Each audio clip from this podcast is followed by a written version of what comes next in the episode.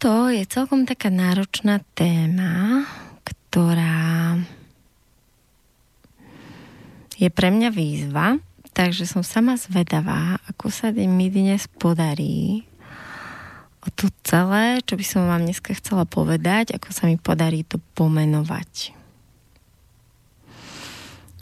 Moja potreba hovoriť o tejto téme vznikla na terapiách, kde sa stretávam s klientmi a kde nie je dostatok času akoby na to vysvetľovať a hovoriť všetko do podrobná. Tam sa viacej venujeme tej hlbinnej práci, tak aby sa vlastne na tých terapiách hlavne niečo urobilo, aby stade odchádzali už tí ľudia ľahší, ako proste aby bola práca odvedená a menej, menej tam toho priestoru na rozprávanie sa. Takže táto relácia bude pre mňa neskôr ako taký doplnok, ako taký balík, ktorý bude môcť o, návštevník mojej terapie dostať a tam bude mať vlastne dovysvetlené, ako niektoré veci vlastne fungujú. Vlastne som ani nevedela, ako tú tému nazvať, takže uvidíme, že či ten názov Dvojtvárny svet na konci relácie bude vystižný, alebo tomu ešte nájdeme nejaké iné, iné mená. Tak. Rozmýšľam, skade začať a začala by som od toho asi momentu, ktorý už ma presvedčil, že áno, už je čas urobiť o tomto reláciu. A to bolo, keď som si pozerala Facebook a našla som tam článok, kde stará mama, ktorá mala v opatere svoje štyri vnúčatá, tuším, teda boli chlapci, a jedno bolo dievča, tak týrala aj so svojím mužom toto dievčatko sedemročné fyzicky a psychicky veľmi až takým špeciálnym negatívnym spôsobom, kde ju vlastne sa sama prezlikla do kostýmu Ježi baby a strašila ju, že keď bude neviem čo robiť, tak je neviem čo spraví. A bolo to dokonca až na diálku pre mňa dospelú ako fakt dosť desivé. Keď si predstavím, že by som to mala zažiť. A ešte nebodaj, že by to malo zažiť nejaké malé dievča. Takže ako vlastne vznikajú takéto situácie v našich životoch? Ďalší takýto príklad bol, keď som sa vlastne dočítala, mi to niekto rozprával, že vlastne v Belgicku je alebo za neviem ktorý rok najväčší počet um, pedofilných uh, orgií, ktoré, kde vlastne skupiny ľudí sa stretávajú, robia tam akoby čiernu mágiu. Súčasťou tých skupinových rituálov je uspokojenie sa, uspokojovanie sa na malých deťoch a k tomu ich fyzické týranie. Keď sa pozrieme na Belgicko, že čo je to za štát, je to štát, kde, kde je to všetko také upratané, také ako navonok na poriadku, všetko také učesané, pod kontrolou. Všetko je tam podľa pravidiel, na všetko je pravidlo. Všetko je tam vlastne také sterilné. Čiže zvonko sa to môže zdať, že tam vlastne, že to tam majú všetko tak dobre pod kontrolou a všetko tak dobre zvládli. O, ale vlastne sa ukazuje týmto prípadom, ktorý som teraz po, o ktorom som hovorila, že takto vlastne veci nefungujú. To, že to navonok celé vyhladíme, upraceme, dáme do šuflíkov a budeme to dobre kontrolovať a na celé to nastavíme, tak to neznamená, že tie veci, ktoré sú negatívne, ktoré sa vlastne dejú vo vnútri ľudí, že budú zastavené. Pravda je taká, že budú že všetko, čo je potlačené, tak ešte viacej rastie a ešte viacej sa tlačí na povrch.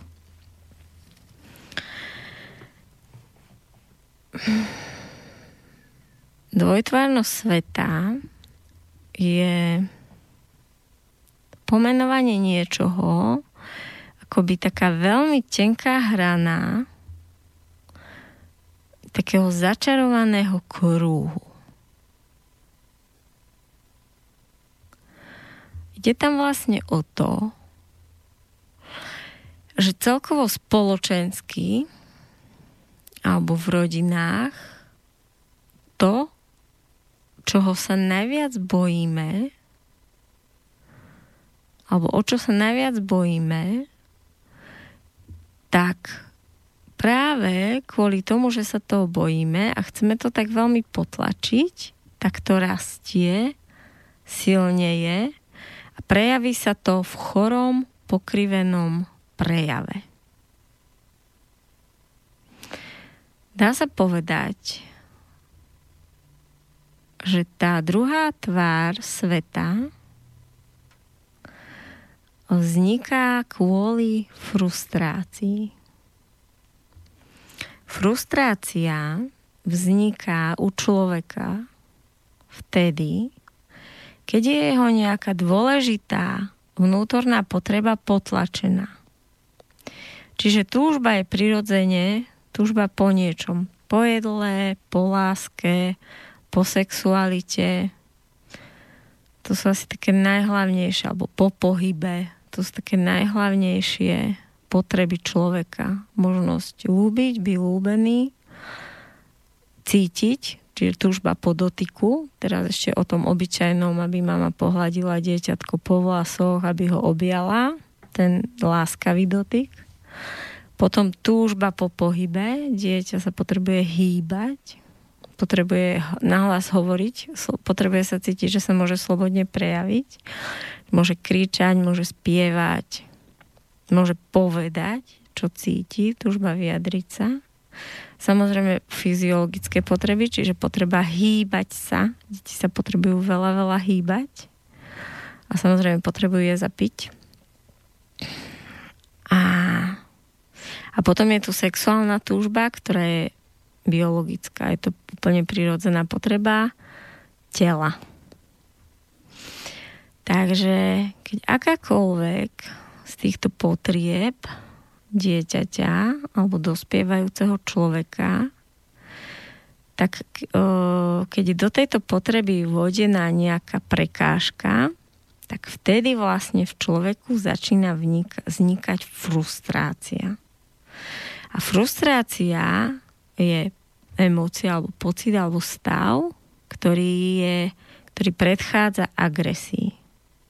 Takže väčšinou, keď ste agresívni, keď sme agresívni, keď sú ľudia agresívni, tak častokrát pre touto agresiou prichádza pocit frustrácie.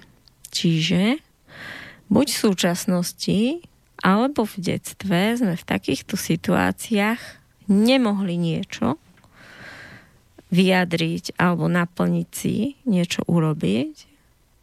A to nás dostalo do stavu frustrácie. A kvôli tomu, keď potom podobná situácia prichádza, tak ideme rovno do agresie. Čiže napríklad, keď sme v detstve nemali možnosť povedať nie, že nás rodičia stále do niečoho nútili a keď sme povedali nie, tak prišiel trest alebo kritika alebo niečo tak tam bola vlastne vznik, začína, začala vznikať tá frustrácia. Začala tam vlastne vznikať tá potreba povedať nie, potreba dať si tú hranicu ale nemohol to prebehnúť a tak sa ako keby zbieralo, zbieralo, zbieralo niečo do vreca. A teraz v prítomnosti, keď takéhoto človeka, frustrovaného z toho, že nemohol hovoriť nie, o niečo poprosíme, tak on vám nepovie, že nie, toto sa mi nedá, ale povie, nie, daj mi pokoj. Proste na vás vyšľahne agresiu. Takže vždy, keď robíme niečo agresívne alebo z napätia, tak je za tým skryté, sú za tým skryté nejaké nenaplnené emócie, nejaké hlboko potlačené, ktoré najčastejšie vznikli dole v detstve a celý život sa už len do toho vreca pridávalo a pridávalo. Takže frustrácia vlastne vyvoláva v človeku napätie, ktoré tam je ako časovaná bomba a z človeka vychádza mimovoľne. To je, ak si predstavíte, únik moču, že vlastne nedá sa to zastaviť a nedá sa to kontrolovať, že zrazu iba ten moč unikne tak také niečo je únik vlastne emócií, keď je človek dlhodobo frustrovaný. To znamená, že keď si zoberieme všetky tie, či už tie najhoršie prípady, keď niekto niekoho zabil, alebo keď niekto niekoho, keď muž, muži zvykli, zvyknú niektorí byť ženy, alebo rodičia byť, niektorí rodičia byť deti, alebo niekto akoby, že až ako potrebuje týrať, hej, keď sa hovoria, že sú tí,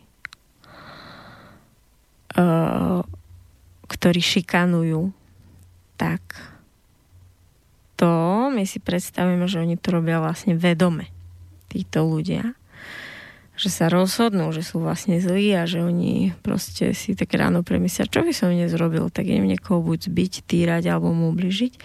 Lenže pravda je taká, že väčšinou to takto nefunguje. Funguje to tak, že ten človek má v svojom podvedomí tak hlboko frustráciu a tak veľa potlačeného, že samovolne pri niektorých situáciách sa z neho začnú tieto nahromadené napätia, táto nahromadená agresia vypúšťať. Čiže uľaví si tým z tej dlhodobej frustrácie, že niekomu ublíži. Napríklad tým, že je na ňo agresívny slovne, alebo že ho týra, šikanuje, bije, ubližuje mu. Robí to mimovoľne alebo samovolne, a zažíva pritom takú špeciálnu slasť.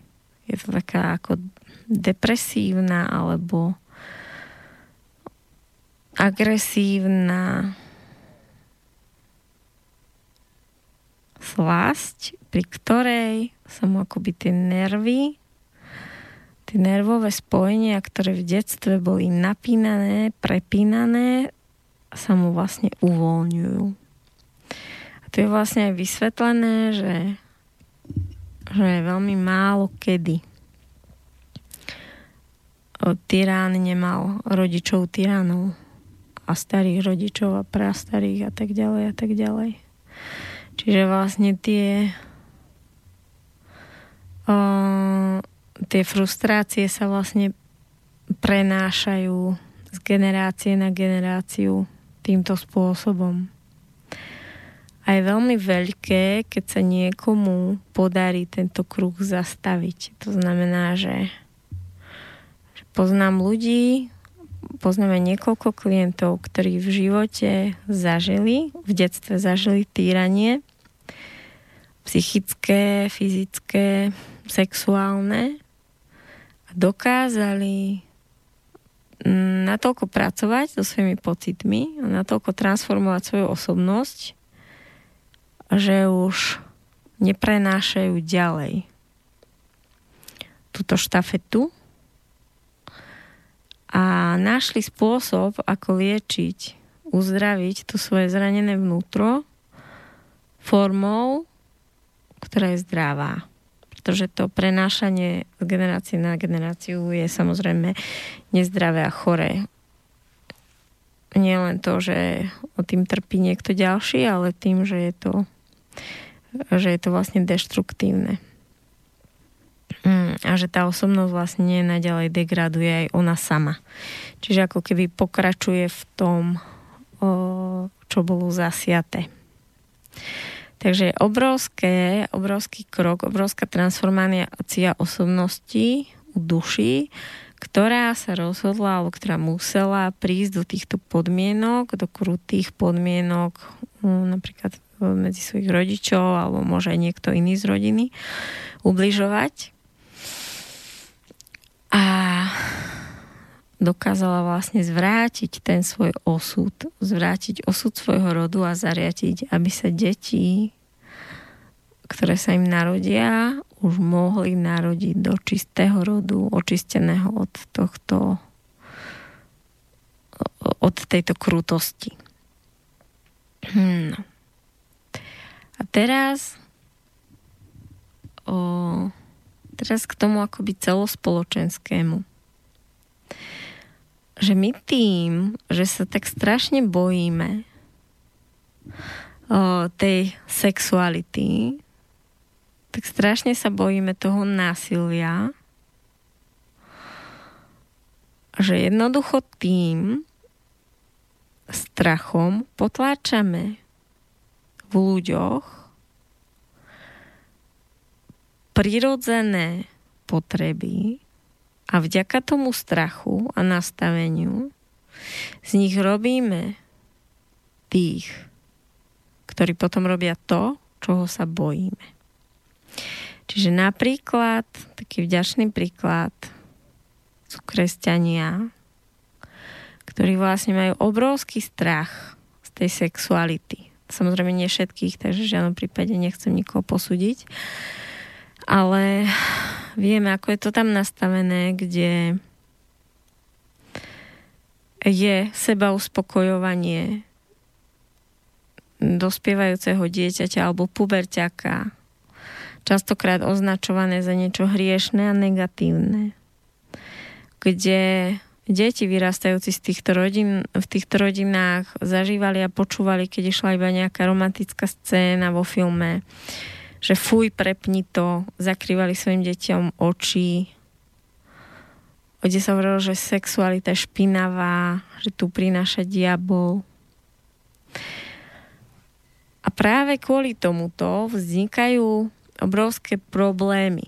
Vzniká obrovská frustrácia, pretože si predstavte, ako to, čo sa vlastne deje v tom dieťati, ktoré prirodzene ono za to nemôže, že sa začne prebudzať jeho sexualita to dieťa, to je normálny chemický, hormonálny proces, akože začne zarastať, tak, tak jednoducho a ľahko začína cítiť, že začína v svojom pohlavnom orgáne cítiť o, sexuálnu energiu a začína spoznávať to svoje telo. Začína zisťovať, ako to vlastne funguje a čo, sa, čo vlastne, ako naložiť s tou sexualitou. A ako náhle tam prichádzajú tieto informácie, že je to zlé, špinavé, treba sa za to hambiť, nemali by sme to cítiť, treba to skrývať, tak začína mať takýto pohľad na seba. Zači, začne sa cítiť, že je divný, že je chorý, že je špinavý, že je že je neviem aký kvôli tomu, že on to vlastne takto cíti. A môže to úplne potlačiť, prestane, prestane rozvíjať túto sexualitu a môže ju úplne zablokovať až na toľko, že keď potom bude mať v budúcnosti partnera a bude chcieť sa milovať a užiť si tú sexualitu, tak sa nebude dať. Jednoducho ten orgán už nebude vzrušivý a bude uzavretý, bude zablokovaný tými negatívnymi emóciami a nemo, napríklad sa môže stať, že sa nebude môcť dopracovať k orgazmu, nebude si môcť užívať vôbec tú sexualitu. Alebo ak je to človek, ktorý je akoby v tom taký silnejší, tak si ju bude doprávať tú sexualitu. Akože nepočúvne, bude možno používať to o sexuálne spoznávanie, samospoznávanie sa, bude mať možno partnerov, ale napriek tomu, že on si to dovolí, tak v tom podvedomí bude mať nahraté, že tá sexualita je zlá a špinavá. A napriek tomu, že to robiť bude, tak v jeho podvedomí bude ďalší hlas, ktorý mu bude hovoriť, že ale teraz, čo si urobil, to bolo zlé, to bolo špinavé, to bolo diablovo dielo. A keď je takýto vnútorný hlas vo vnútri, tak sa častokrát stane, že tá žena alebo muž dostanú a žena bude nejaké ženské problémy, stále bude po každom milovaní mať mykózy, nebodaj o, aj nejaké horšie sexuálne choroby. Muž nemusí byť potentný, Jednoducho v podvedomí je uložené, že sexualita je zlá, chorá a špinavá a tým pádom on už to ani pamätať nemusí a už sa len čuduje, že prečo po každom sexe má nejaké zdravotné problémy. Je to jednoducho preto, že to telo je naprogramované ho trestať za tú sexualitu. Takže tá frustrácia z toho, keď zakazujeme niečo, čo je prirodzené, spôsobí to, že niečo potom niekde sa prejaví choro. Či už fyzicky choro, emočne choro alebo psychicky choro. My máme viacej známych, ktorí žijú v Amerike a tam napríklad o, sa ľudia neobjímajú keď, tak si len tak z diálky akože podajú ruku. Deti ani súrodenci sa neobjímajú v škole. O, nie sú ako keby že tie dotyky sú veľmi strážené a je to vnímané hneď ako buď agresívny čin alebo sexuálne obťažovanie. A toto všetko vedie presne k tým deviáciám, k tým poruchám. Pretože človek je tvor dotykový. Dieťa potrebuje objatie od rodičov, potrebuje, potrebuje prísť do kontaktu so svojimi súradencami, potrebujú sa klopčiť. Ja mám štyroch chlapcov, tak ja to vidím, že oni od rána do večera len proste buď behajú alebo zápasia. Proste deti potrebujú neustále byť v pohybe. Deti sú telesné tvory. Bábetka vnímajú celotelovo. Čiže tie najťažšie a najhoršie telesné bloky máme z čias, keď sme boli bábetka. Chvála Bohu za ten fialový olejček, neviem ako sa volal. Že bol taký zvyk, že na všetci všetkých museli naolejovať ako také hrianky, hrianky a viril bol. Takže aspoň vďaka tomu avirilu a vďaka tomu, že dieťa by sa malo natrieť po kúpeli, tak sme vlastne mohli mať tie celé bábetkovské tela vyhladkané. Ale inak zviazať do perinky, do kočíka, do postielky proste čo najviac ďaleko. Pre dieťa celé zle. Bábetko nemá ešte rozdelené ako keby to vnímanie na, na vnútorné, na vonkajšie, na zrák, sluch. Ono jednoducho ako vníma, ako celým telom ako taký radar. Čiže jeho koža je najviac, vní, najviac vnímavý orgán. To sa to samozrejme časom mení. Takže také bábetko potrebuje naozaj celým telom cítiť tú mamu. Preto aj vlastne sa hovorí, že keď náhodou maličké deti majú horúčku, tak najlepšie ich priviazať holých v plienke na holé telo maminé so šatkou a nosiť ich pretože sa to teličko potom nastaví na teplotu maminho tela. Dieťa potrebuje voňať po košku mami. Jednoducho tá jej vôňa, ktorú vlastne ktorého bolo súčasťou v tom brúšku, tak tá vôňa je proste ozdravná, upokojujúca, tam je to bezpečie. Keď sa dieťa a bábetko nadýchne vôni svojej mamy, tak je vlastne doma. Ono nevidí, že je v byte. Ono nevidí, že je v nejakej postielke, ono vôbec ničomu nerozumie, ono jednoducho iba cíti a keď cíti, to, tú vôňu tej mamy, tu je tej pokožky, tak ono jednoducho to je to bezpečie, to je ten domov, ten nádych tej vône, vie, že je dobre. Takže takže práve kvôli tomu, že potláčame prirodzené potreby detí, ako je dotýkať sa, objímať sa, klopčiť sa, spoznávať svoje telo, keď prídu do toho veku predpubertálneho. To všetko spôsobuje frustráciu. Spôsobuje to niečo uložené hlboko, ktoré iba čaká na tú príležitosť, kedy to z neho mimovolne ako keby vyskočí na niekoho a potom to ublíži. Zažila som viacej detí za svoj život, keďže som aj učiteľka, ktoré boli pred rodičmi úplne iné úplne iné bytosti, ako keď tam tí rodičia neboli. Keby videla tá mama na videu nahraté, že ako sa správalo jeho dieťa, keď tam ona nebola, tak by tomu neverila, že to je jej syn. Jednoducho tá, tá výchova, tie, tie naše ideály od tých našich detí uh, sú tak silné, že jednoducho tie deti okamžite vyciťujú, že čo čo je pre nás dôležité a ako sa majú chovať. Jednak, aby sme ich milovali, alebo aby nám neubližili. Pokiaľ deti vidia, že mm, sú rodičia nešťastní a že keby ešte oni prispeli tým, že by vystrájali, že by prejavovali svoje potreby, tak o, zo seba záchovy nezaťažia svojho rodiča ešte viac, lebo vedia, že keby ho odpálilo, že by dostal infarkt, alebo sa zabil, alebo sa psychicky zrútil, tak by sa vlastne o nich nemal kto starať.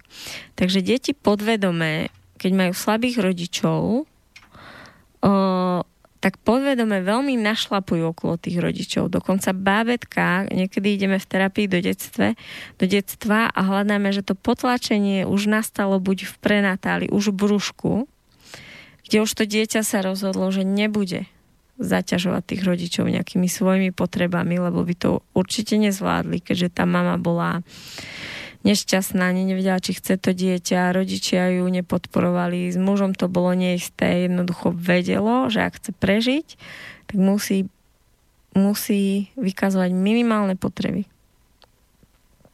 Alebo sa rozhodnú poporoť ako bábetka párkrát zažijú, že keď vrieskali, plakali, lebo ich bolo brúško alebo im bolo smutno, tak tí rodičia sa z toho rúcali. Chladli, ochladli, bolo tam ešte menej lásky, ešte viac napätia. Tak už ako bábetko sa niekedy rozhodneme, že nebudeme plakať. Že budeme dobré bábetko. No a potom máme 30, 40 a máme vzťahy, v ktorých nie sme šťastní pretože neustále dávame naše potreby pod potreby druhých, pretože nás to detstvo naučilo, že keď chceme aspoň trochu lásky, tak musíme byť veľmi, veľmi nenapadní. Bez potrieb. Že vtedy sa nám trošku ujde. No, takže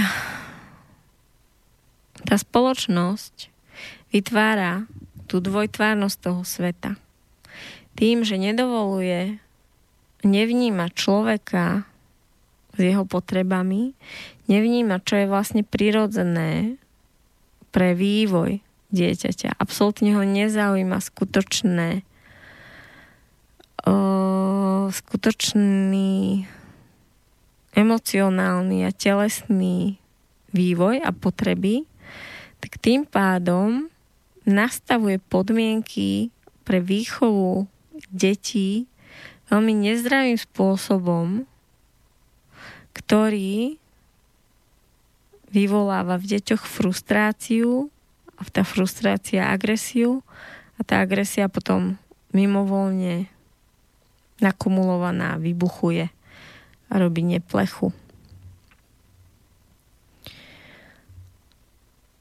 Takže čo s tým si môžeme povedať po pesničke.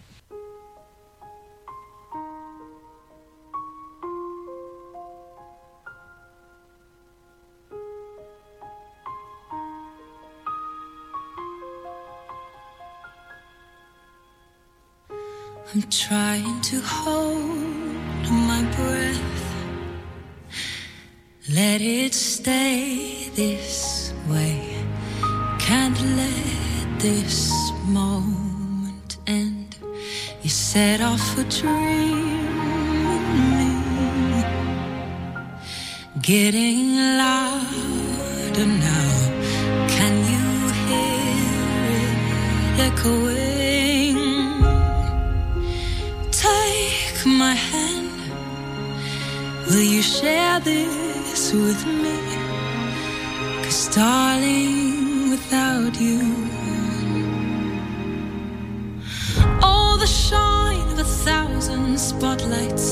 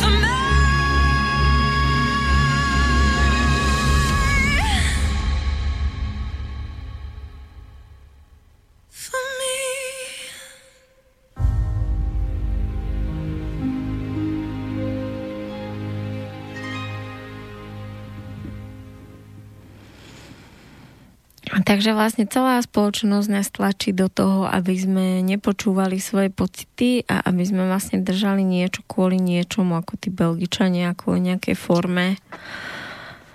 Dôležité je vlastne návonok vyzerať, že to vlastne všetko zvládam, všetko to mám pod kontrolou, som nad vecou.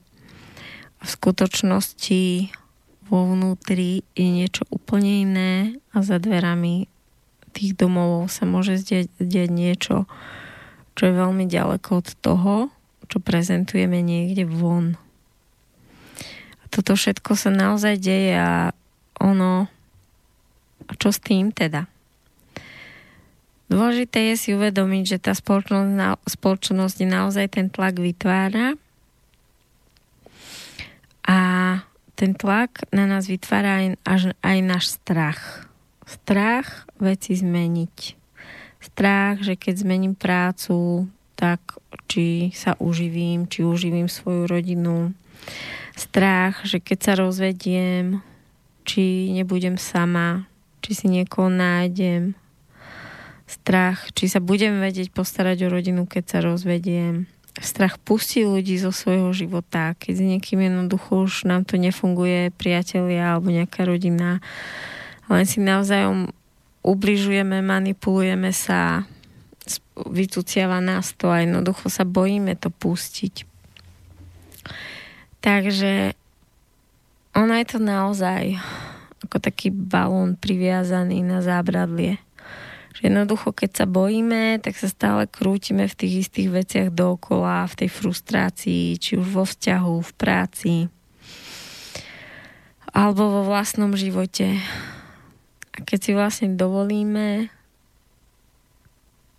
tú zmenu, dovolíme sa, ako Jim Morrison povedal, pozrite sa strachu do očí a strach zo slobody sa rozplynie, ste voľní tak jednoducho častokrát je naozaj len ten strach to, čo nám bráni k tomu šťastiu. Strach z niečoho, čo sa vlastne ani nikdy neudeje. Pretože, ako sa hovorí, odvážným šťastie praje. Pomôž si sám, aj Pán Boh ti pomôže. Jednoducho, keď urobíme ten krok do prázdna, tak príde veľká úľava, odmena a príde obrovský príval energie a podpory. Pretože život je o napredovaní, o rozvoji rastliny, príroda, všetko proste rastie a prospieva. A všetko, čo stojí, tak hnie.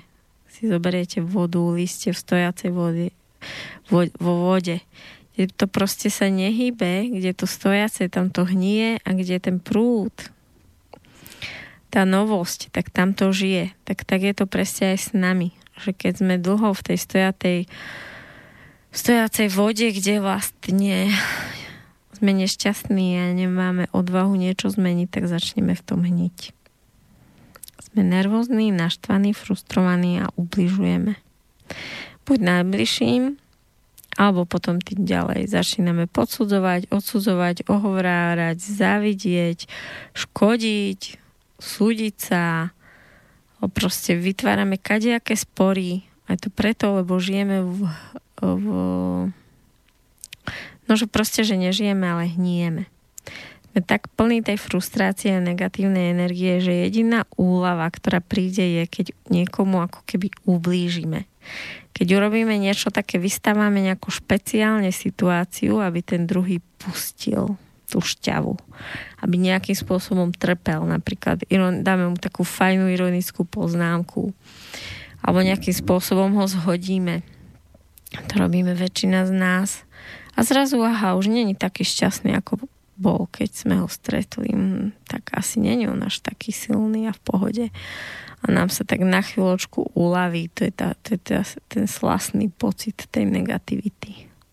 Že na chvíľu z tej našej frustrácii si tak ako keby pustíme tej šťavy. Takže vlastne ten, kto sa bojí a kto sa dlho, dlho stojí v tých negatívnych emóciách, v nezmenených situáciách, tak jednoducho naozaj je toxický, naozaj veľmi škodí sebe, najbližším a ľuďom okolo. Jednoducho rieši vo svete tie veci akože rieši v prospech, ale v skutočnosti ich rieši tak, aby zanechal okolo seba najviac, čo najviac nešťastných, ponížených, ubližených. Proste stále potrebuje bojovať a jednoducho vychádza z agresie nevych- a z frustrácie. To proste hneď vidíte na ľuďoch, že či riešia životné prostredie, či riešia nejaké veci na sociálnych sieťach alebo riešia veci ohľadne neviem čo všetko sa dá, tak o, škôl, školstva, vzťahov, celebrít alebo neviem čoho ešte, tak vidíte, že či vychádza zo svojho stredu, či rieši veci zo srdca, z lásky, či chce pomôcť, naozaj pomôcť, či ako lieči tú spoločnosť, alebo vychádza zo svojho, zo svojho nešťastného, depresívneho, toxického stredu. A rieši iba, aby, aby si sám uľavil, aby bojoval, vytváral boj, agresivitu, rozdeloval ľudí na rôzne strany, aby tiekla v úvodzovkách krv, striekal hnis vtedy mu je dobré, keď sa rieši, keď keď to tak celé ako vytvára také napätie, v ktorom sa niekto škvarí. Takže vtedy podľa toho sa dá jasne rozlíčiť, že či je to ten človek, ktorý vlastne sa nemá, nemá rád, nedokáže niečo zmeniť v svojom živote, nedokáže sa seba realizovať a byť šťastný a tak sa skrýva za rôzne protesty a rôzne rôzne situácie dovon, kde jednoducho naozaj vytvára tie boje a napätia a skrýva to len za niečo. Alebo to vychádza z jeho hlbokého, hlbokého pokoja, radosti a šťastia. Takže je to dva, jedno čierne a biele a hneď sa to dá rozpoznať. Takže tým som vlastne chcela povedať to, že to, čo my môžeme robiť, je zistiť o sebe, že či sme už tými tvorcami, ktorí jednoducho idú tým životom v radosti a odvážne čelia svojim strachom aby našli svoju sebarealizáciu a starajú sa o svoje emócie, alebo sme ten typ človeka, ktorý sme úplne potlačení a staráme sa viac o, o tých druhých a o to dovon, len aby sme sa nemuseli pozrieť na to, čo je v nás, to frustrované a potlačené. Takže odvaha je asi to najviac, by som povedala, čo nám môže pomôcť. Napríklad jeden taký krásny príklad jedného páru, už taká rodina, majú viacej detí. A teraz prišla partnerka domov a jednoducho stretla niekoho, bola niekde na vylete a stretla človeka, ktorý ju veľmi, veľmi priťahoval. Sama bola prekvapená, že po toľkých rokov vzťahu jednoducho to prišlo. A nevedela, čo s tým a tak sa rozhodla, že sa zdôverí svojmu partnerovi, že jednoducho s ním teraz nevie byť, pretože stále vlastne myslí na toho druhého človeka a nevie, čo s tým a tak, čo bude. A ona mala konkrétne takéhoto odvážneho partnera, ktorý vedel, že nechce žiť v klamstve, nechce žiť vo frustrácii a nechce žiť v nejakom potlačení niečoho. Takže napriek tomu, že to veľmi bolelo, napriek tomu, že to mohlo akokoľvek dopadnúť, tak jej povedal, aby sa s tým človekom stretla, zistila, čo tam je a naplnila, čo treba. A potom, aby vlastne bolo jasne vidieť, že čo s tým ďalej pretože takáto vec sa nedá inak ako uzrieť len tak, že sa tomu ide oproti. Lebo keď od toho človek uteká, tak to ostáva žiť. A tie ilúzie a myšlienky bývajú častokrát silnejšie ako tá realita, takže je ťažké sa z toho vymotať. Takže on bol tak veľký v tom, že ju vlastne poslal. Tak ona šla, ešte sa pozeral na to, ako sa krásne obliekala a chystá pre iného, čo môže byť obzvlášť bolestivé, keď milujeme toho druhého a on sa chystá pre iného. A tak ona šla pripravená, že bude aj viacej dní spoznávať a zisťovať, že čo, čo vlastne naozaj chce jej srdce. A naozaj po chvíli, po pár možno, že hodinách, možno minútach s tým človekom, keď tam bola slobodná, naozaj s tým, že môže dať svojim emóciám a pocitom plný priechod, môže, môže si robiť, čo chce, po čom túži, tak zrazu začala naozaj vidieť pred sebou toho človeka reálne. Spadli tie ako ilúzické okuliare, kvôli, ktoré tam kvôli niečomu mala. A ona vlastne veľmi rýchlo zistila, že nepotrebuje s tým človekom viacej zažiť. Nepotrebuje s ním dokonca ani fyzicky sa stretnúť. Nepotrebuje s ním byť viac dní na to, aby vedela, že ten vzťah nepotrebuje rozvíjať a že muž, po ktorom celý život túžila, je vlastne doma. Takže prišla domov a myslím, že ten jej partner mal obrovskú radosť, že to dopadlo v tomto prípade takto, pretože to samozrejme, takáto situácia môže dopadnúť úplne opačne.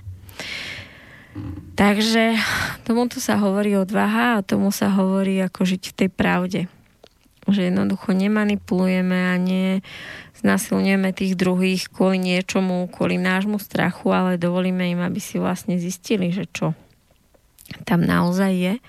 A aby sme si dovolili aj my, pretože aj ona bola v tom vlastne veľká, táto žena, že si dovolila tie pocity priznať, dovolila sa s ním stretnúť a dovolila si ako zapojiť do toho aj toho partnera, aby vlastne vedel, čo sa tam deje a nebol tam len ako on nevedomý, ktorý by vlastne nevedel, prečo sa mu v tej dni tá jeho žena vzdialuje. Takže ako klobúk dole pred takýmito ľuďmi. Mm. V podstate to najdôležitejšie je, ako, ako predísť tým všetkým frustráciám, ako zmeniť svet, celý je vlastne prestať potláčať samých seba. Celý svet si myslí, že bude ovládnutý tým, že bude potláčať. Bude potláčať deti v škole, bude potláčať ľudí v práci, bude po, potláčať, utláčať štát, štát. Jednoducho z potlačenia vzniká len frustrácia, z frustrácie agresia, z agresia, z agresie nepekné činy na rôznych úrovniach, ktoré nám potom môžu byť lúto. Poznám to sama od seba, keď o, nedám svoje pocity na prvé miesto, keď si nevšímam, že som napätá, keď si nevšimnem, že už idem tretí deň ako stroj a len plním nejaké veci a ne, nedovolím si tú chvíľu pre seba a už ako sa to hromadí a potom stačí, že začnú tri deti, dve väčšie sa začnú byť, dve malé do toho začnú plakať, že niečo potrebujú a nie, jedno z tých štyroch nerobí nič zlé, len práve rieši nejakú svoju potrebu. A jednoducho na základe toho, že už 3 dní som ja v napätí a nie, lebo proste niečo plním, tak potom vybuchnem, potom kričím, potom som zlá, potom som nepríjemná, možno poviem veci, o, ktoré potom lutujem pretože tie veci, ktoré povieme v hneve, v agresivite, ako to sú naučené nahraté veci splatní v detstve do hlavy a počúvam to, čo za vetu som povedal, to čo je za blbosť. Že však to si ani nemyslím. Tak skade tá veta prišla a potom aha, že som to vlastne tam a tam počula. No a potom nám je to ľúto, pretože vidíme, že tie deti ako oni to nerobia preto, aby mi ublížili oni to robia preto, lebo vtedy to tak mali a oni niečo potrebovali. Takže aby sme nemuseli spätne lutovať, aby sme sa nemuseli ospravedlňovať, aby sme nemuseli potom čistiť, naprávať, tak je lepšie sa vopred postarať o seba. Všímať si, čo cítime, prečo tie veci robíme, všímať si, či už sa rútime ako nejaký vlak do dačoho, už rastie to napätie, pretože my si častokrát myslíme, že sa obetujeme vlastne pre tých druhých, ešte tu potlačím, ešte toto robím pre nich, ešte toto, ešte toto a zrazu si to vlastne všetko oni zlíznu. Ale oni sa mi neprosili, aby som neviem, čo tam robila. To bolo moje. Takže zaplatia za niečo, čo vlastne vôbec nechceli. Takže naozaj to najviac ako predísť o, tomu chorému na tomto svete, je odísť od toho všetkého, čo by sa malo, pretože sa bojíme, že by niečo bolo, k tomu, čo naozaj cítime, potrebujeme. Ako to, že teraz sú ešte stále školy, ktoré sú stávané, ktoré boli vytvorené za čas Marie Terezie, úplne naopak, kedy deti trebalo zachrániť od roboty, lebo naozaj museli pomáhať živiť tie rodiny. Tak jasné, že to bolo super, že toľko hodín sedeli proste v laviciach a vtedy boli úplne iné tie mozgy naše. Iní sme boli, potrebovali sme oveľa o, o, oveľa viacej času nad tým učením stráviť, aby sa niečo dostalo do tej hlavy. Ale teraz je všetko inak, ako tie deti, čo sa rodia teraz oni vedia úplne presne, že čo potrebujú, čo nepotrebujú a čo chcú, tak sa naučia, ale že blesku rýchlo, oni to nasajú, že a už to proste je a potom tam už jednoducho nemajú čo robiť v tej lavici. Takže naozaj tie školy ako je čas s nimi niečo spraviť, pretože pretože celé to ADHD a celé to mm, okolo o, hyperaktívnych detí, tak celé je to vlastne len to naše nezvládnutie flexibilne zareagovať na na novú kvalitu detí, ktoré sú vlastne rýchle, bezprostredné. v pravde, priame. Oni jednoducho už nepotrebujú, ako sme potrebovali možno ešte my a naši rodičia, proste niečo robiť, kým sme si boli istí. Proste oni sú tu a teraz priamo uh, ako priamo, nie že inkarnované, ale priamo ako, ako oni sú tu každou bunkou naplno v tej prítomnosti. Takže jednoducho tam nie je veľmi čas, čas u nich, že oni nám nedajú ten čas na to, oni nesnívajú niečo, čo bude, alebo rozoberajú, čo bolo. Takže vlastne s takými ľuďmi, ktorí ako majú nad čím rozmýšľať, tak jasné, to posadím, však keď už nemá čo robiť, tak si tam niečo porieši z minulosti a z budúcnosti, ale keď niekto jednoducho je plne v prítomnosti, tak on ako nevie inak spracovať ten čas ako tak, že bude robiť naplno to, čo tam je. A keď my ho zavrieme do tej lavice a dáme mu niečo ako memorovať, čo absolútne on nevidí v danej chvíli ako dôležité, lebo ho to ani nebaví, ani nerozumie, že by to niekedy mohol potrebovať, ani sa pritom nemôže hýbať, tak je to veľmi deštruktívne, je to veľmi silný, silný o, dôvod na hlbokú frustráciu, ktorá jednoducho potom, keď ho vypustíme z tej lavici, tak je ako šalený a robí proste zle, lebo jednoducho má v sebe kopec nahromadeného hnevu, že tam vlastne musel sedieť. Takže vlastne menej by sme mali riešiť tie dôsledky tých všetkých vecí a viac by sme sa mali pozrieť na to, že čo my ako ľudia, čo tie naše deti, čo to spoločenstvo alebo to ľudstvo ako skutočne potrebuje. A potom naozaj bude menej toho, toho zlého a nepotrebného. Выйду ночью в поле с конем, Ночкой темной тихо пойдем. Мы пойдем с конем по полю вдвоем. Мы пойдем с конем по полю вдвоем. Мы пойдем с конем по полю вдвоем. Мы пойдем с конем по полю вдвоем. Ночью в поле звезд благодать, В поле никого не видать, Только мы с конем по полю идем, Только мы с конем по полю идем. Только мы с конем Только мы с конем по полю идем. Сяду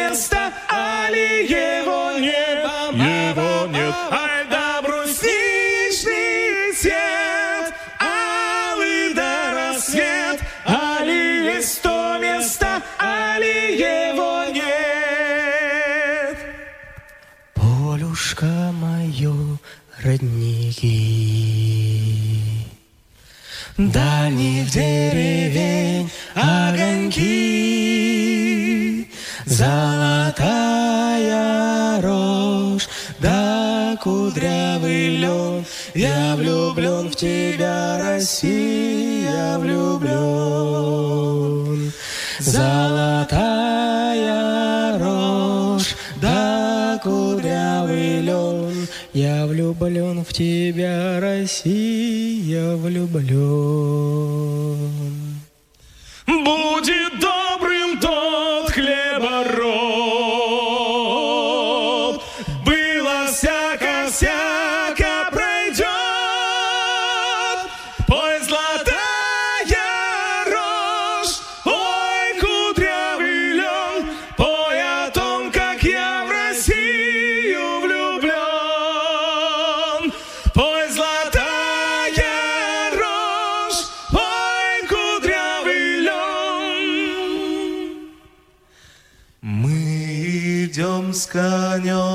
конем по полю вдвоем.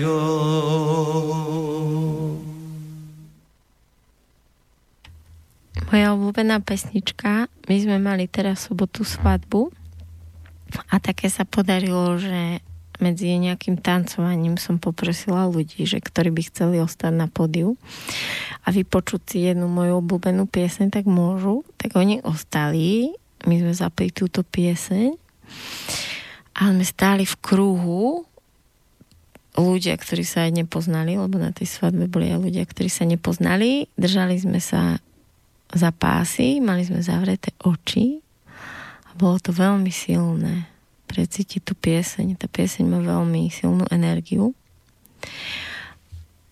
A keď už sme pri tom, že tá pieseň je ruská, tak napríklad tá dvojtvárnosť sveta je zaujímavá aj v tom, že niektorí ľudia sú takí, že proamerickí a niektorí sú, že proruskí. A teraz vlastne to, že sa vlastne niekto polarizuje, že niekto je stále potrebuje byť na niečej strane, tak to je vlastne akoby ukážka toho, že jednoducho ešte nedokáže akoby vnímať srdcom. Pretože hlava je tá, ktorá sa potrebuje ako prikláňať na niečiu stranu a potrebuje ako keby bojovať proti tomu zlu. Takže ako keby si stále hľadá, že, že kde on má stáť, aby potom niekto mohol byť na tej strane druhej, ktorý je akoby ten zlý a proti komu vlastne on môže, môže ísť. Takže je nám jasné, že, že to není tak, že Rusi sú lepší a ani není tak, že Američania sú lepší a ani Európa není lepšia.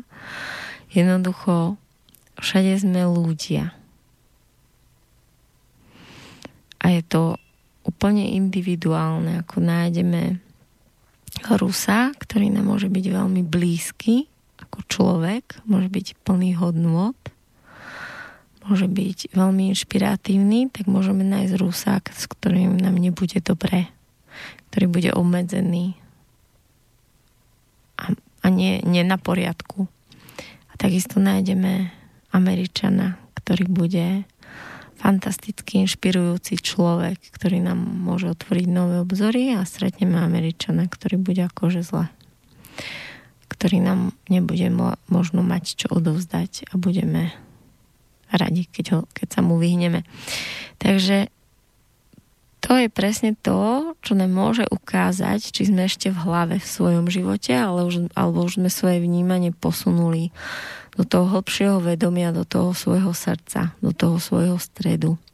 Pretože ako náhle vnímam život zo svojho stredu, tak ten život funguje úplne inak, ako keď idem životom rozumom.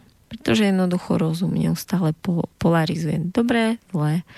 Jednoducho stále vlastne potrebuje posudzovať, potrebuje proti niečomu bojovať, potrebuje si niečo myslieť, potrebuje niečo nejako teoretizovať. Mám takých známych, ktorí neustále všetko hodnotia. Niekde prídu, niekoho stretnú a vlastne majú takú veľkú pasiu v tom, stále si ako niečo o niekom myslieť a vytvárajú si také rôzne uh, teórie, také svoje ilúzie, že no, tak ten, tak to a teraz ja to vidím, že to takto a takto tam je a toto. A jednoducho, ako nevedia že vďaka svojim silným, ako keby tým hodnotiacim programom, nie sú o, schopní skutočne vidieť za.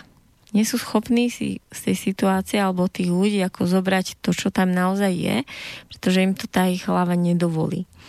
Takže jednoducho, kým sme v hlave, tak jednoducho stále, a to je jedno z akých uhlov pohľadov, tak proste stále hodnotíme.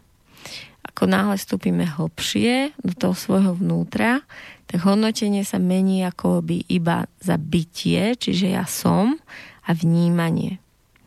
Čiže dokážem v tú situáciu prežiť bez toho, aby som si o tom niečo myslel. Dokážem prežiť stretnutie s nejakým človekom alebo zažiť nejakú situáciu bez toho, aby som ju vyhodnotil. Čo tam bolo dobré, čo tam bolo zlé, čo by nejako malo byť alebo nemalo. A ako náhle sa dostaneme do situácie, kde už môžeme iba byť a vnímať, čo sa deje bez toho hodnotenia, tak vtedy vieme, že sme v tom strede. Že žijeme ten vedomý život, kde už sme akoby v tom prúde života. Už sme ako ten strom, ktorý proste vtedy tam je a jednoducho si robí to svoje. Sme ako ten vták, ktorý tam vtedy preletí a nemyslí si, že ten k tomu dal to semienko, že je taký alebo hen taký a preto mu ho dal a preto a preto.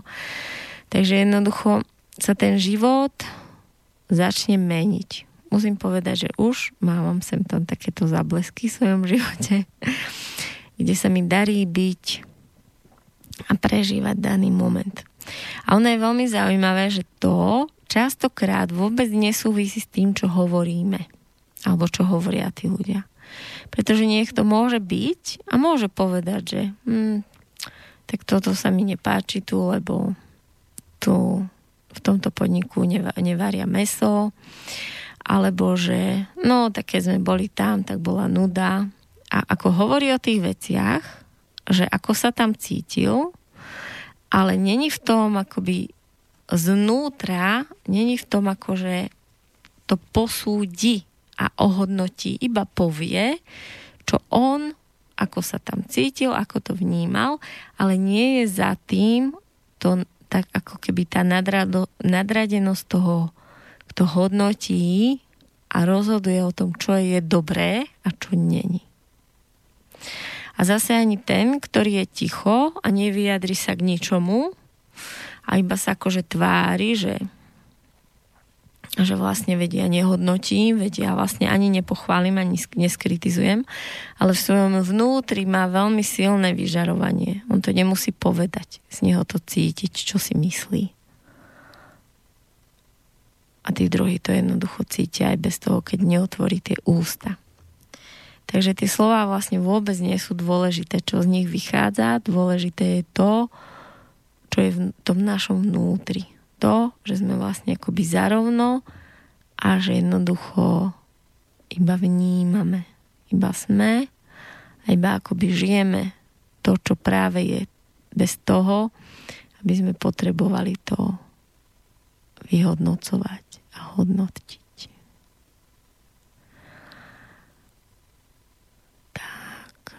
Dvojtvárny svet. Takže vlastne v podstate hovoríme v tejto relácii o frustrácii a o tom, ako tie napätia a tie pokrivenia, aby nemuseli byť. No je to vlastne ťažké, je to veľmi ťažké, v tej, ale oveľa menej ťažšie ako po minulé storočia, treba, treba si priznať minulé storočia za toto všetko, čo už teraz celkom ako môžeme, sme boli upalovaní.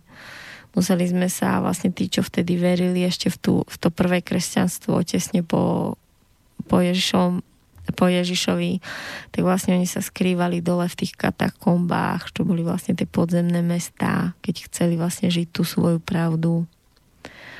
Jednoducho bolo to, tá prírodzenosť ľudská bola trestaná týraná a vraždená. Bola ako keby snaha ju bolo vy, vynítiť, vy, vy,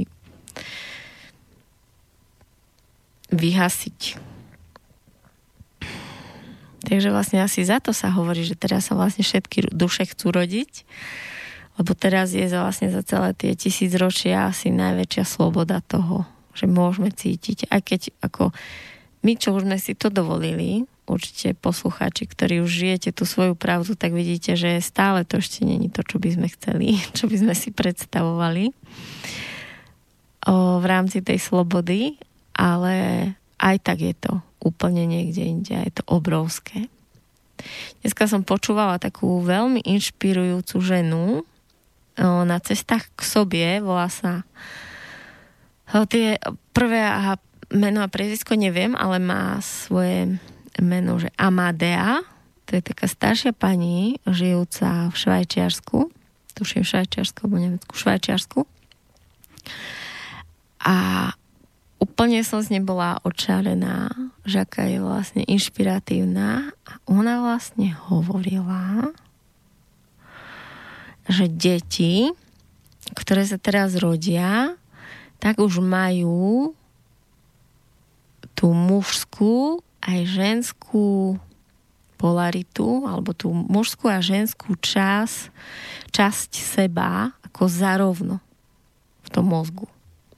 Že jednoducho predtým, alebo celý čas, aj my ešte sme boli, že ako my ženy, máme to ženské, muži majú to mužské, muži nevedia pochopiť tie ženy, alebo majú len tú mužskú svoju, svojho vnútorného muža zase ženy nevedia pochopiť toho muža, nevedia sa prijať, nevedia, muži nevedia byť viac akoby vnímaví, tvoriví, ženy zase nevedia sa postaviť za to svoje, boli vždy akoby utláčané a že jednoducho tie deti po roku 2000 sa už rodia ako v tej rovnováhe.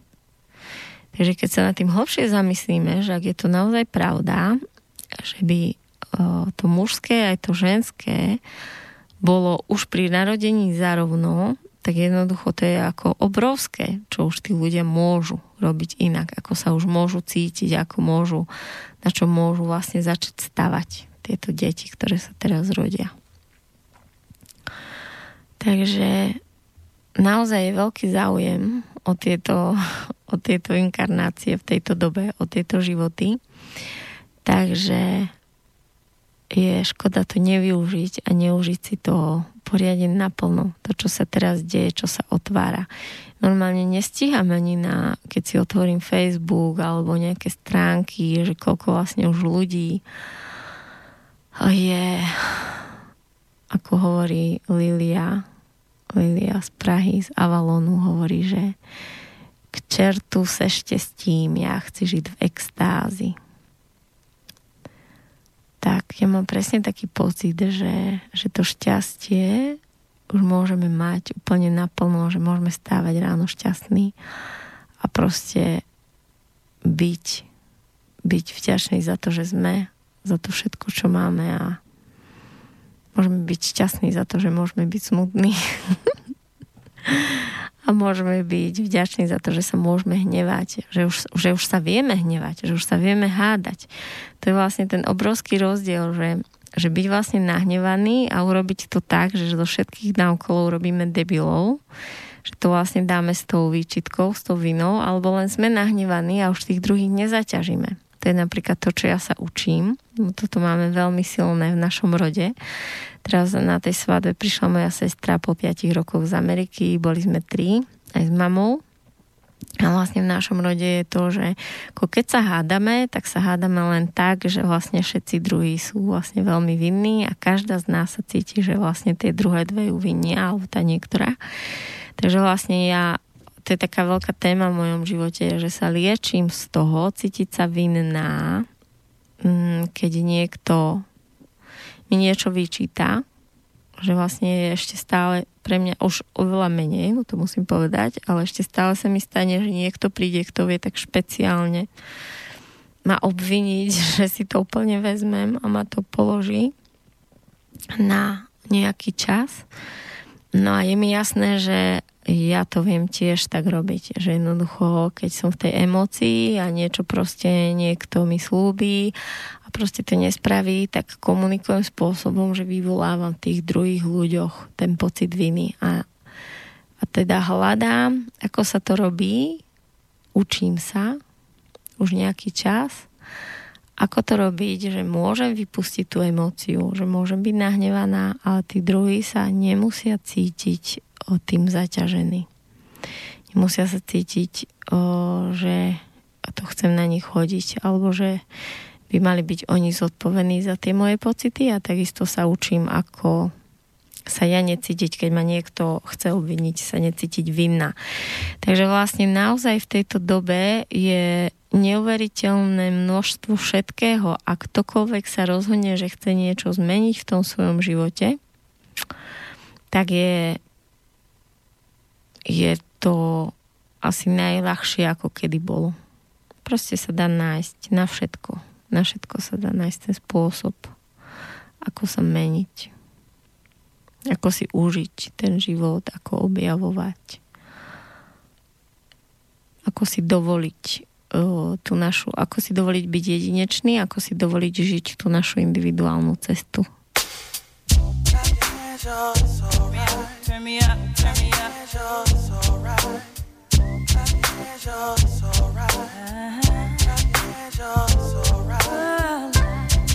If tomorrow is judgment day Sing, mommy. and I'm standing on the front line, and the Lord asks me what I did with my life, I will say I spent it with you. It's alright. If I wake up in World War III, I see destruction and poverty, and I feel like I wanna go home. It's okay if you're coming with me. It's alright. Your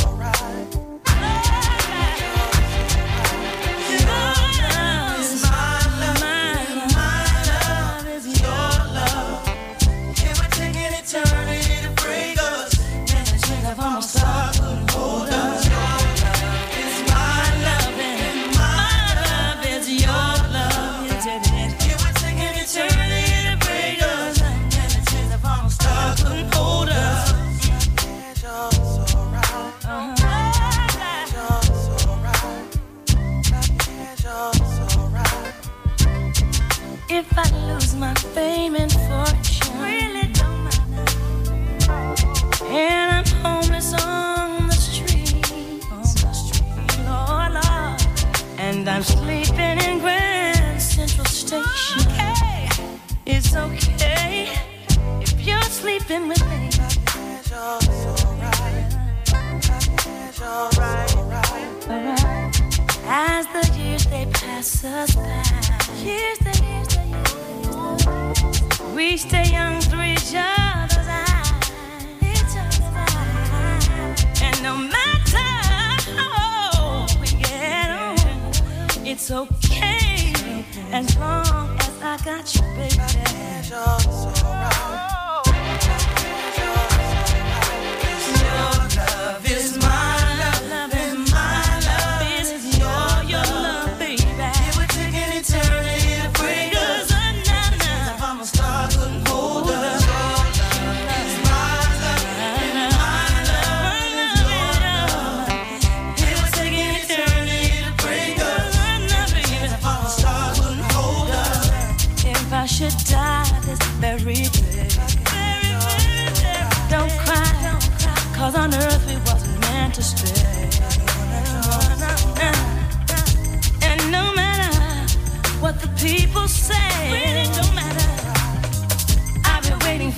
After the judgment day.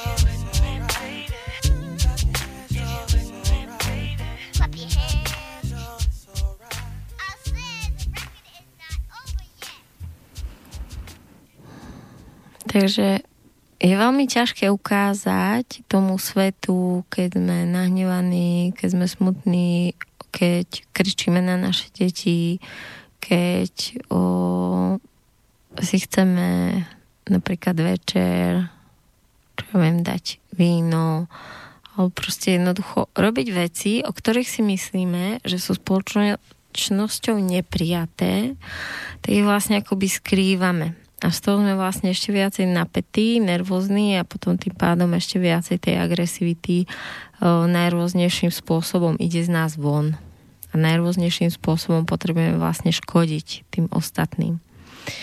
Takže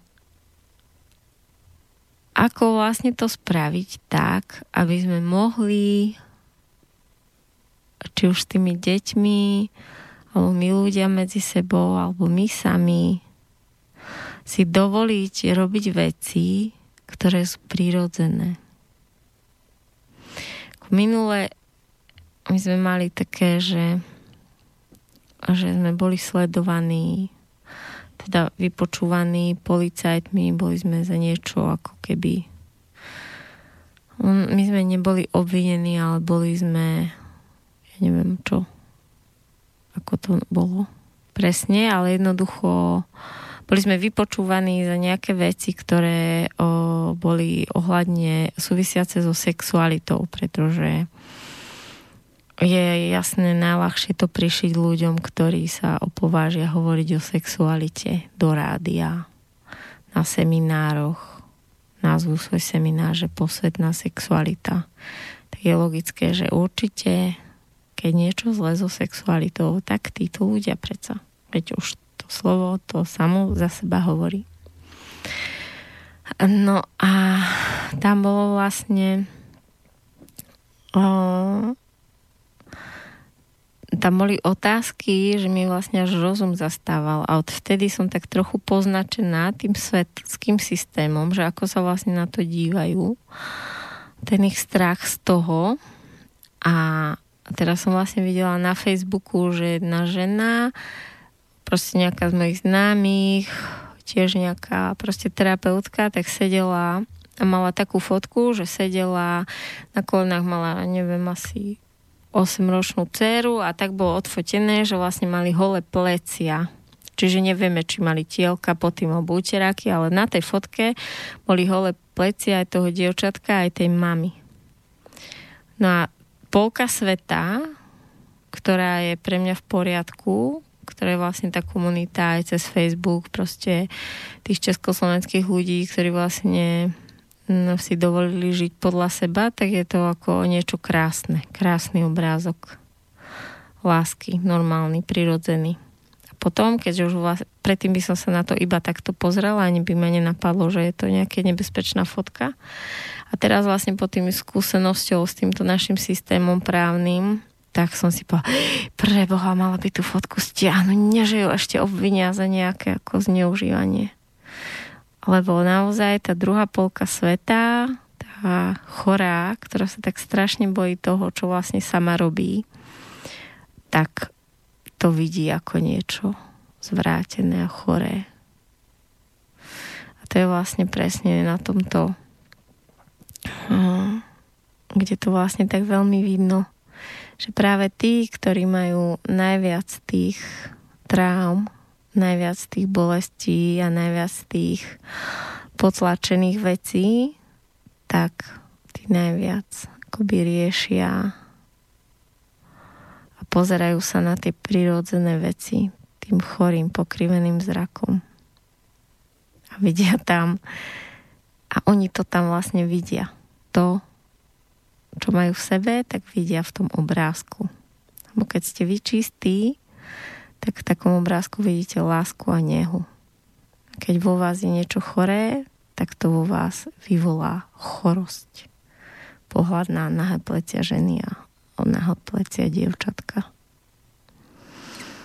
Takže to si vlastne tí ľudia neuvedomia. Že každý vlastne v tom vonkajšom svete vidíme práve to, čo je v nás, v našom vnútri.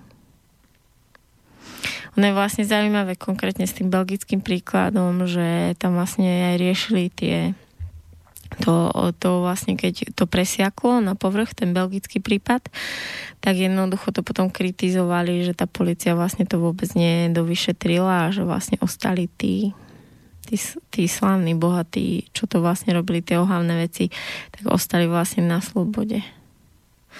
Takže vlastne je to ešte aj také smutné potom, že ešte brania zdravým ľuďom sa normálne zdravo správať a potom, keď sa niečo už naozaj nájde, aj to, že fest choré, tak s tým vlastne nič neurobia.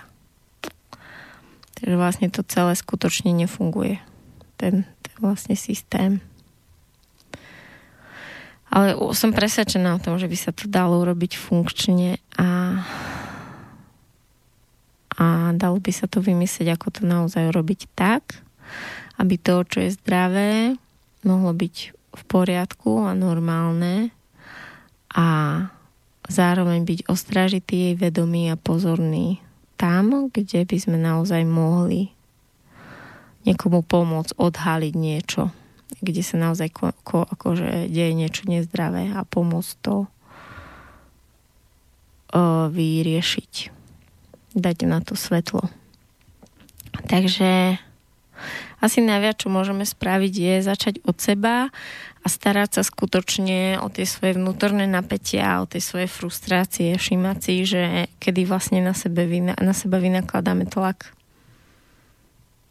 Kedy sami seba frustrujeme a kedy vlastne už, už to napätie rastie, potom môžeme sa sústrediť na to, že čo s tými našimi deťmi, ako ako im umožniť, keď vidíme, že teda robia niečo, čo nie je v poriadku, čiže sa napríklad bijú ako moji synovia, alebo proste no, sú nejakí agresívni, alebo proste je plno detí naozaj, ktorí má o, také deštruktívne formy správania.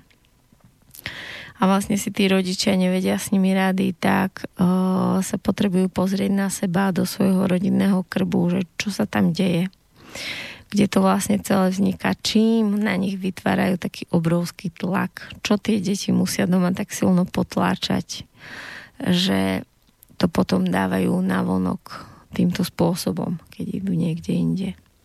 Že čo musia doma hrať, akú formu a potom, keď sú vlastne vypustené niekde, kde nie sú pod dohľadom rodičov alebo učiteľov, tak robia naozaj uh, nepríjemné veci. Takže vlastne tá skutočná liečba nie je riešenie tých dôsledkov, ktoré samozrejme treba ošetriť, ale hlavne tam uvoľniť tie frustrácie a hľadať, kde vlastne to dieťa o, bolo neprijaté, nepochopené, kde, bolo, kde muselo byť potlačené nad jeho sily.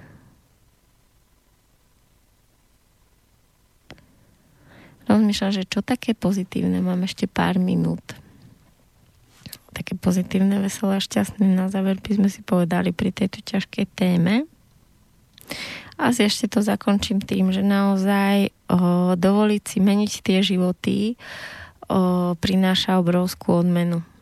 Keď si dovolíme pustiť zo svojho života vzťahy alebo ľudí, ktorí jednoducho o, nás brzdia, ktorí nás jednoducho nevedia prijať, takí, akí sme, ktorí stále vlastne vampirizujú, tak vlastne za každého takéhoto človeka mám pocit, že prídu dvaja noví, ktorí sú schopní už fungovať na, na tej inej vlne vzťahov, na, vzťane, na, vzťa, na vlne vzťahov, kde je vzájomné prijatie, kde je vzájomná sloboda a rešpekt tomu druhému kde môžeme mať emócie, kde môžeme o, prejaviť to, aký sme a ten druhý vás tom dokáže prijať, dokáže vás tom podržať, akoby naozaj, že v tom dobrom aj zlom.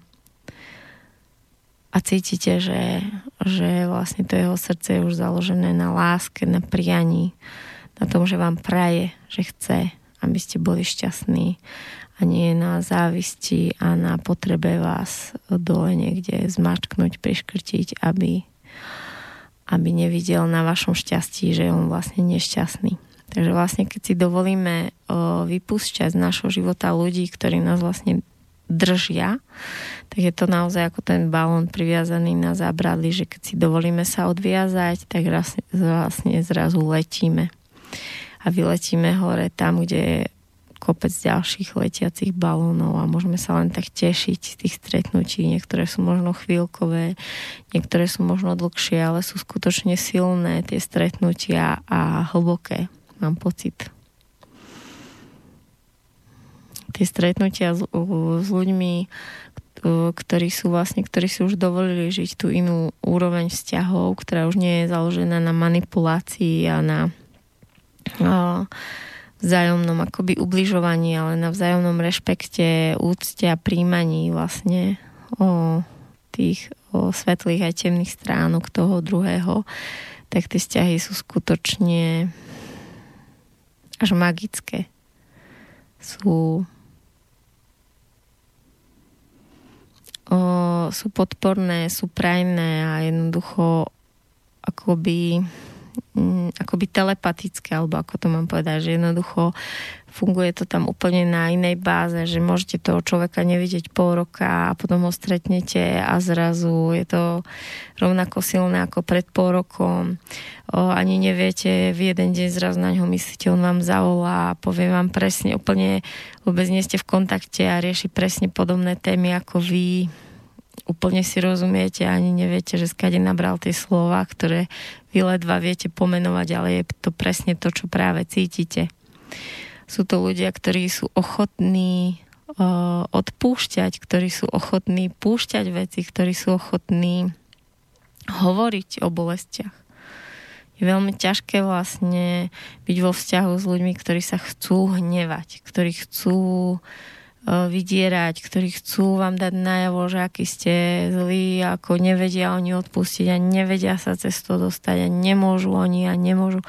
A proste naozaj uh, sa tam akoby nedá spraviť nič. Že na to naozaj musia byť dvaja. Takže ja vám prajem, nám prajem, aby sa nám darilo byť viac odvážny, robiť tie veci tak, ako ich cítime. Pretože keď si to dovolíme, tak sme už na tej vlne. Na tej vlne, ktorá nás nesie. Len treba vlastne prekonať ten strach z tých istôt. A potom už ten svet prestáva. Možno prestane byť dvojtvárny. Už prestane byť, že, že dobrý a zlý prestane byť to, čo môžem ukázať a to, čo nemôžem aj len za zavretými dverami. Že sa to vlastne akoby spojí a zjednotí.